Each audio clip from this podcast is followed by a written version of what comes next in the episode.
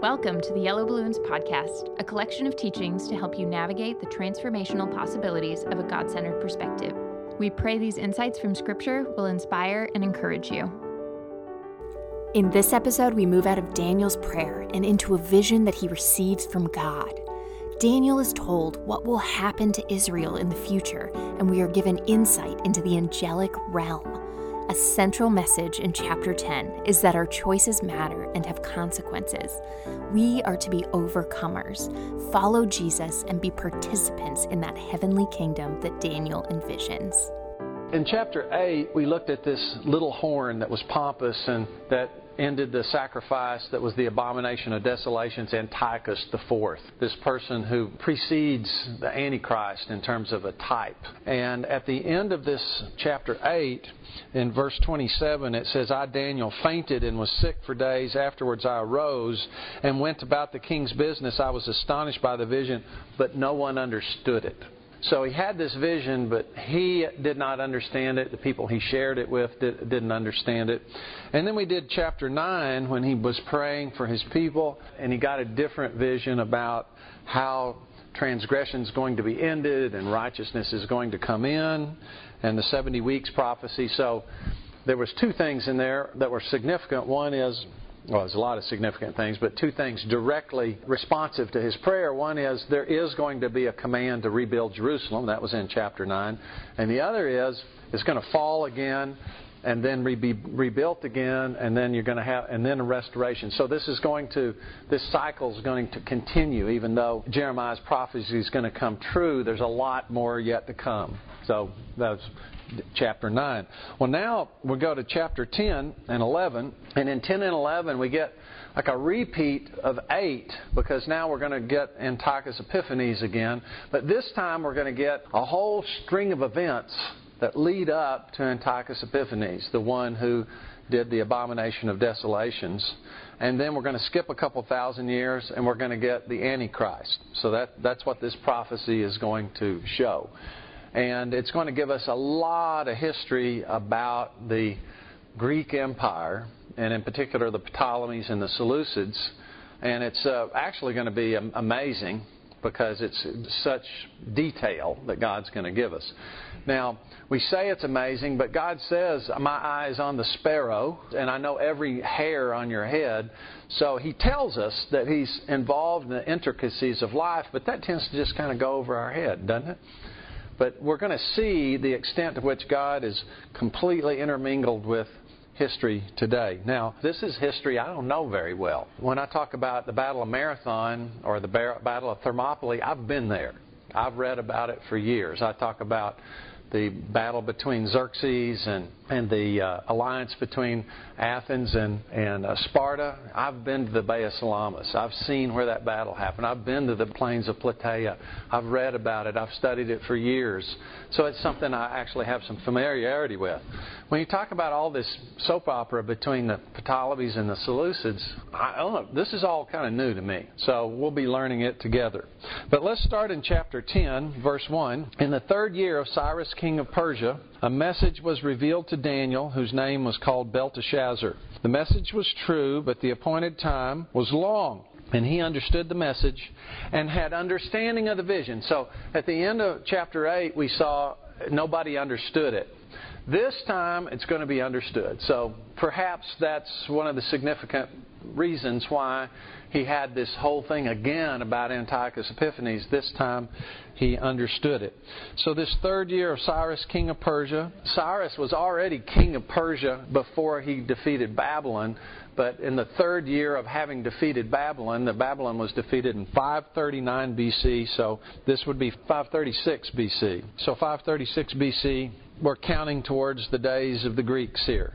Cyrus being a God's servant that probably by this time has already said, Go back to Jerusalem and repopulate it, rebuild the temple. Verse 2 In those days I, Daniel, was mourning three full weeks. I ate no pleasant food, no meat or wine came into my mouth, nor did I anoint myself at all till three whole weeks were fulfilled. Now, on the 24th day of the first month, as I was by the side of the great river, that is the Tigris, I lifted my eyes and looked, and behold, a certain man clothed in linen, whose waist was girded with gold of Uphaz.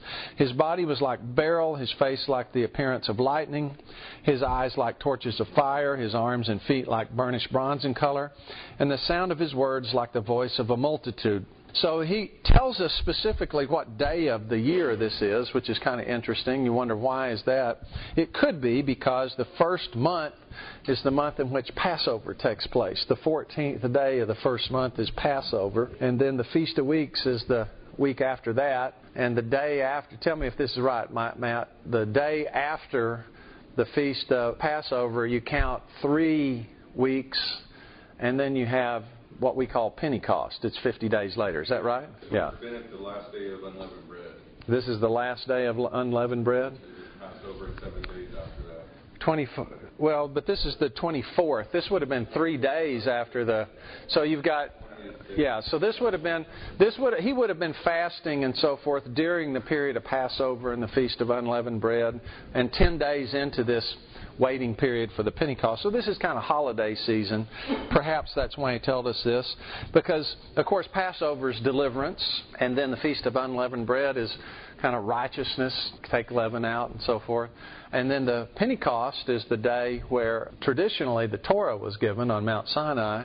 And of course, in the New Testament, the law is written in our hearts because we get the Holy Spirit. So you've got this time of righteousness and delivery and of course, he's praying for understanding during this time of righteousness and delivery, understanding about the delivery of Israel. So it kind of makes sense. So, verse 7 Then I, Daniel, alone saw the vision, for the men who were with me did not see the vision, but a great terror fell upon them, so they fled to hide themselves. And this is reminiscent of Paul, you know, when he was on the road and he saw Jesus, the people with him did not see Jesus, although in his case they heard the voice. So apparently, when you do these visions, uh, God can kind of tune in who's who's in and who's out, almost like a cell phone. You know, you're either on the cell or you're not on the cell, or you're on that channel or not on that channel.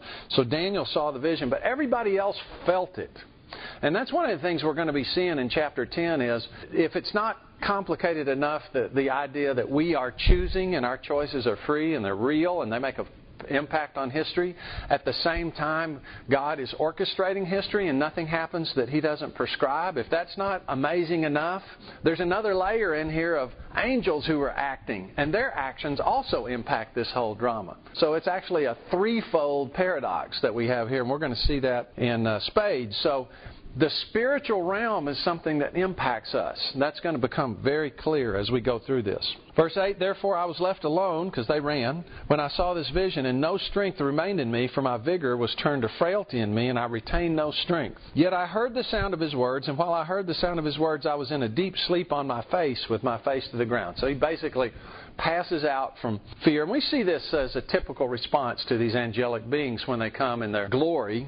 We see sometimes they don't seem to come in overwhelming glory, and sometimes they do. And when they do, people fall down. In verse 10, suddenly a hand touched me, which made me tremble on my knees and on the palms of my hands. And he said to me, O Daniel, man greatly beloved, understand the words that I speak to you and stand upright, for I've now been sent to you. While he was speaking this word to me, I stood trembling. And again, when we see these things like we saw in Revelation, John fell down like a dead man. He was touched and restored. So this is a pattern that occurs throughout the Scripture. We cannot really even function in the presence of these angelic beings when they come in their glory. And these are the people that we're supposed to be preparing to judge. Isn't that crazy? That's what it means to be an overcomer and share his throne, is to be over people like this that in our current state we cannot even be in their presence without falling on our face and losing our strength. You see the magnitude of this?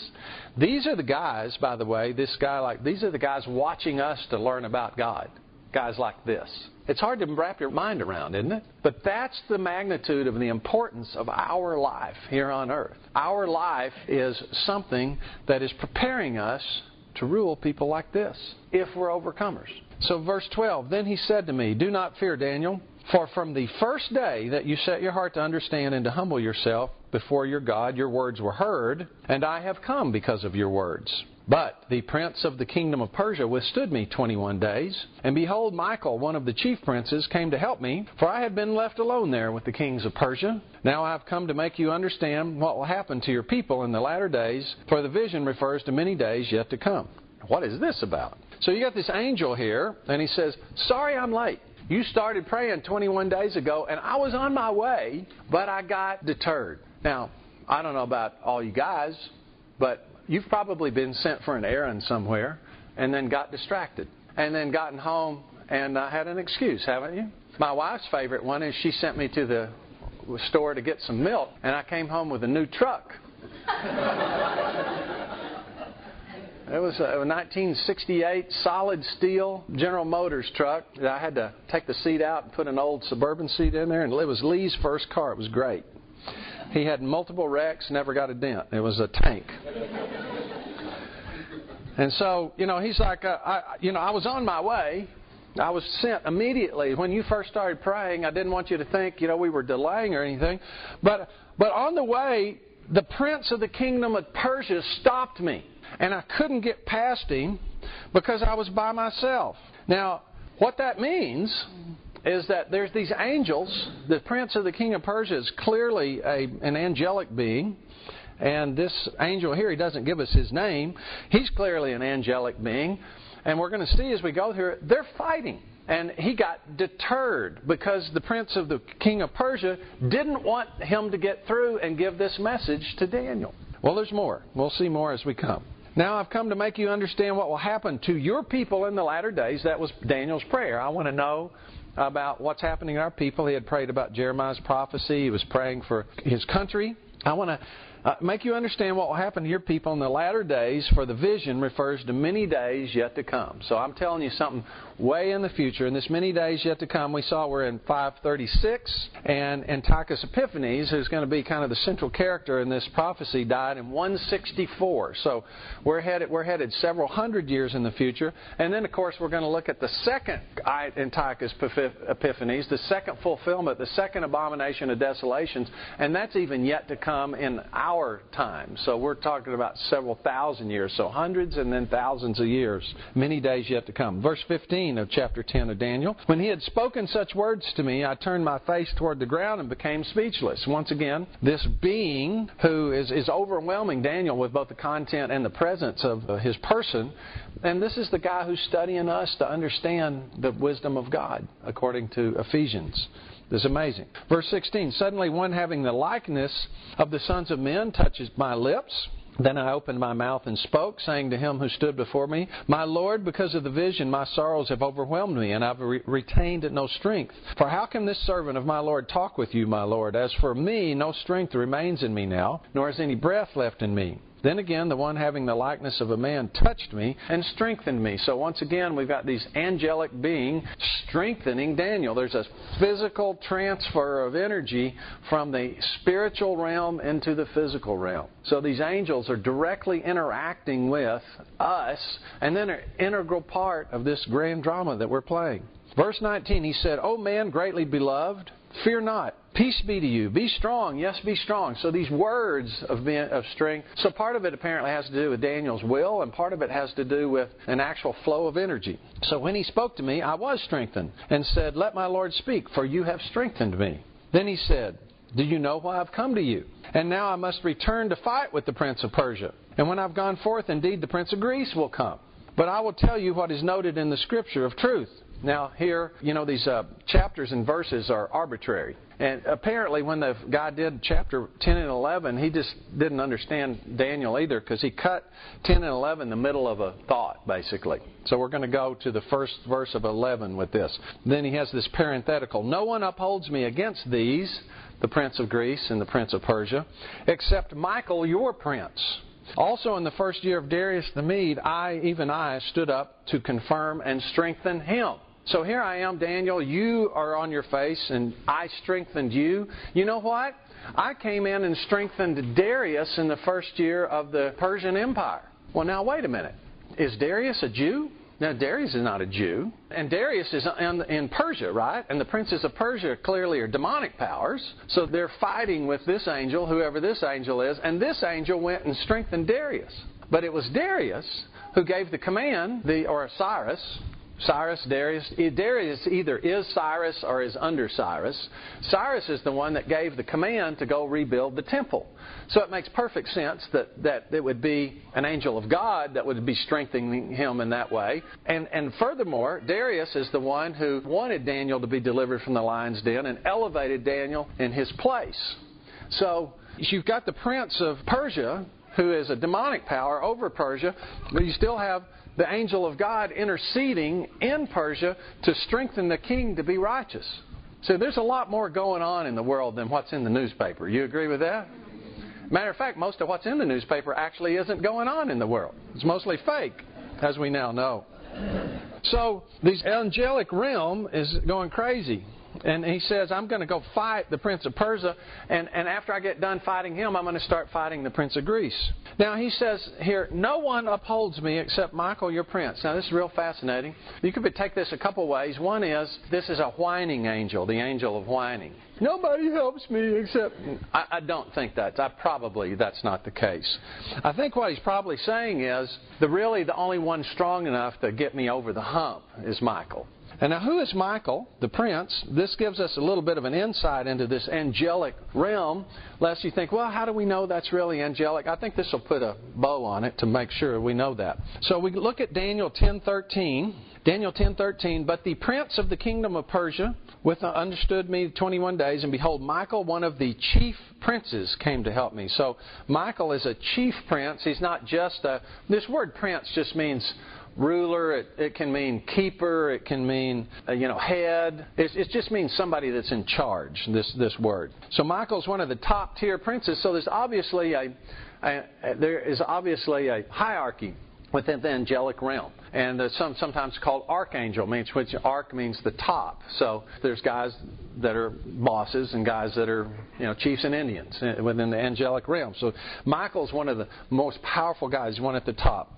And Daniel 12:1, which is just a, just ahead of us a little bit, it says at that time, Michael shall stand up, the great prince who stands watch over the sons of your people. So Michael has a special role that is to oversee Israel. And so we see we've got demonic princes who have a special role to oversee governments and spheres of influence, geopolitical influence. And we also have angelic creatures that have a special realm of some sort over geopolitical and some that are apparently messengers.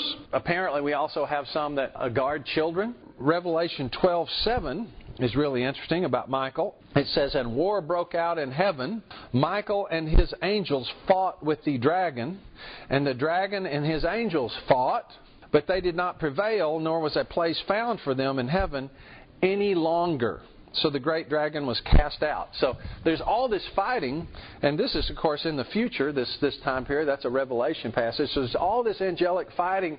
Eventually, Michael and his angels are going to cast Satan, his angels, out from having access to heaven anymore. Right now, they can go into heaven.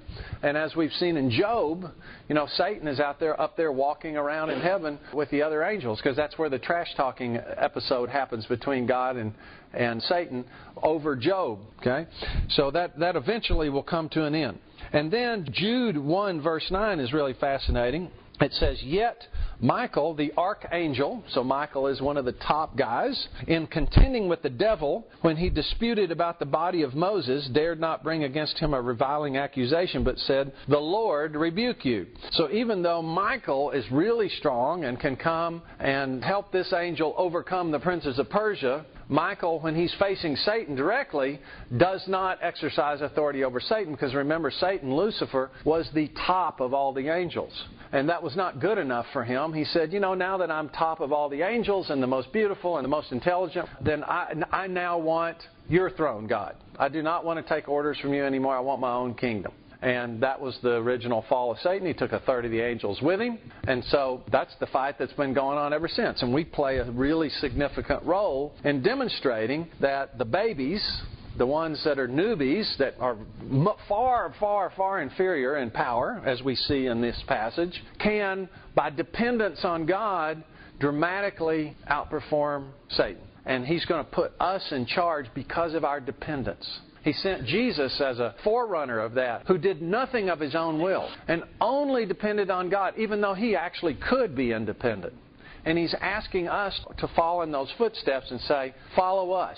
And this is all you can see all this in Psalm chapter 8 that says, We were made a little lower than the angels, but crowned with glory and honor because we were crowned to be the people who ruled the earth. But you can look at Hebrews chapter 2 and it says, quotes Psalm 8 and then says, But now we do not see man crowned with glory and honor. Well, that's a giant understatement, isn't it? We are not really in harmony with one another and ruling the earth in perfect harmony with God and one another, are we? That's the design, that's not what's happening. But Hebrews 2 says, But what we do see is Jesus, who for the suffering of death was crowned with glory and honor. And He's paved the way for us to get back to where we were originally designed through the suffering of death, which is suffering the uh, unjust persecution. Okay, so when we follow Jesus, we're actually putting ourselves in a position to join this angelic world, essentially, and these people will be, these beings will be under us. That's, that's what this overcomer path of living a life of dependent servitude and totally following God is all about. It's kind of mind boggling. This teaching will continue in the following episode. Thanks for listening to the Yellow Balloons podcast. If you want more information on adopting a God centered perspective, visit our website at yellowballoons.net. And if you have any questions related to what you just heard, we would love to hear from you. Please email us at contact at yellowballoons.net. Thanks for listening.